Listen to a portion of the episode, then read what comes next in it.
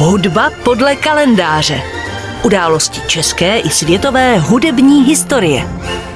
V dnešní hudbě podle kalendáře připomeneme slavnou pražskou premiéru opery oper, tedy Mozartova Dona Giovanniho, která se uskutečnila 29. října 1787 ve Stavovském, tedy tehdejším Nosticově divadle v Praze.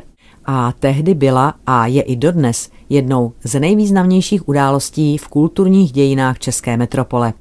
Ostatně Stavovské divadlo je v současné době jediným dosud existujícím divadlem, kde působil hudební génius Wolfgang Amadeus Mozart.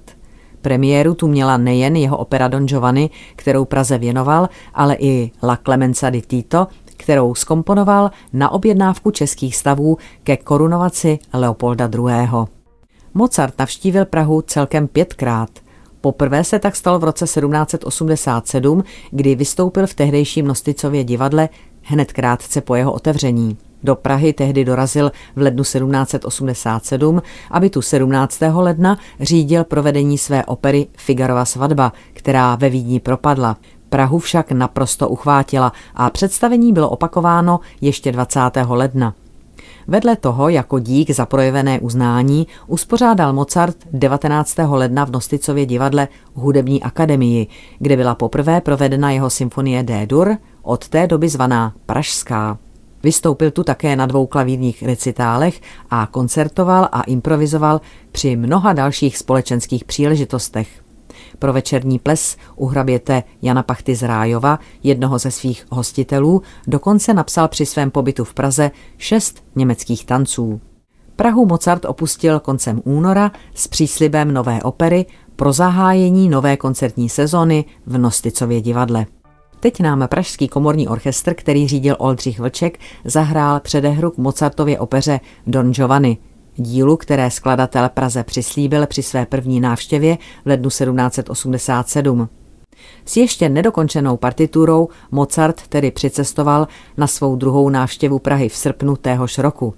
Připravovanou premiéru měl sám i nazkoušet a ještě během zkoušek s orchestrem a solisty celou operu opravoval, škrtal a dokomponovával. A tak se představení nepodařilo nastudovat v termínu. Proto byla premiéra odložena a v určený den, 14. října, byla místo toho provedena Figarova svatba, opět zařízení autora. Premiéra Dona Giovanniho se pak uskutečnila 29. října a dočkala se mimořádného úspěchu. Do Mozartova odjezdu z Prahy 16. listopadu byla mnohokrát reprízována a hrála se ještě dlouho poté. Právě tato opera divadlo proslavila a díky Mozartovým operám se stalo dnešní Stavovské divadlo známým po celém kulturním světě. Dvouaktová dramatická opera Don Giovanni, celým názvem Potrestaný prostopášník aneb Don Giovanni, vznikla na libreto Lorenza da Ponte. Námětem díla, které Mozart pražskému Stavovskému divadlu věnoval, je život a smrt svůdníka, známého v literatuře také jako Don Juan.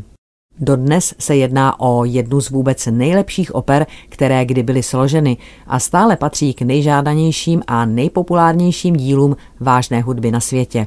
Volné chvíle svého druhého pražského pobytu trávil Mozart v úzkém kruhu svých českých přátel, k nímž patřil například skladatel a varhaník Jan Křtitel Kuchař, František Xaver Němeček a především skladatel a pedagog František Xaver Dušek a jeho manželka, zpěvačka Josefina Dušková-Hampacherová. Právě letní sídlo manželů Duškových Bertramka se také stalo místem, které Mozartovi poskytovalo klid potřebný k jeho práci na Donu Giovannim. Ještě v roce 1791 se v Nosticově divadle odehrála na počest korunovace císaře Leopolda II. Českým králem premiéra další Mozartovy opery La Clemenza di Tito. Úspěchu předchozích oper však už nedosáhla. Mozart ji zkomponoval na objednávku českých stavů a víceméně z finančních důvodů a její premiéra 6. září v Nosticově divadle zapadla mezi množstvím slavnostních akcí, jimiž byla Praha v době korunovace zahlcena. Neúspěch opery se autora ovšem výrazně nedotkl. Byl v té době už těžce nemocen a svou pozornost směřoval k tvorbě Requiem a ke své další opeře Kouzelné flétně, jejíž premiéra se měla odehrát 30. září ve Vídni. Jak už jsem říkala, v současné době je Stavovské divadlo jediným dosud existujícím divadlem, kde Mozart působil. O 200 let později ve stejných prostorách natáčel český ve Spojených státech žijící režisér Miloš Forman svůj výjimečný film, který ve své době zaznamenal obrovský divácký úspěch a způsobil dokonce mozartománii. Jedná se o snímek Amadeus, který vznikl na motivy scénáře Petra Šafra, autora stejnojmenné divadelní hry o střetu geniality s průměrností. Praha byla pro vytvoření iluze 18. století skvělá.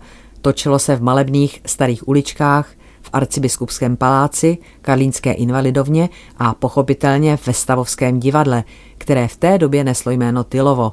Strhující drama závisti, žárlivosti, intrik a vášnivé lásky k hudbě, vyprávějící fiktivní příběh střetu Mozartova génia s průměrností skladatelova údajného konkurenta a intrikána Antonia Salieriho, bylo oceněny 8 Oscary.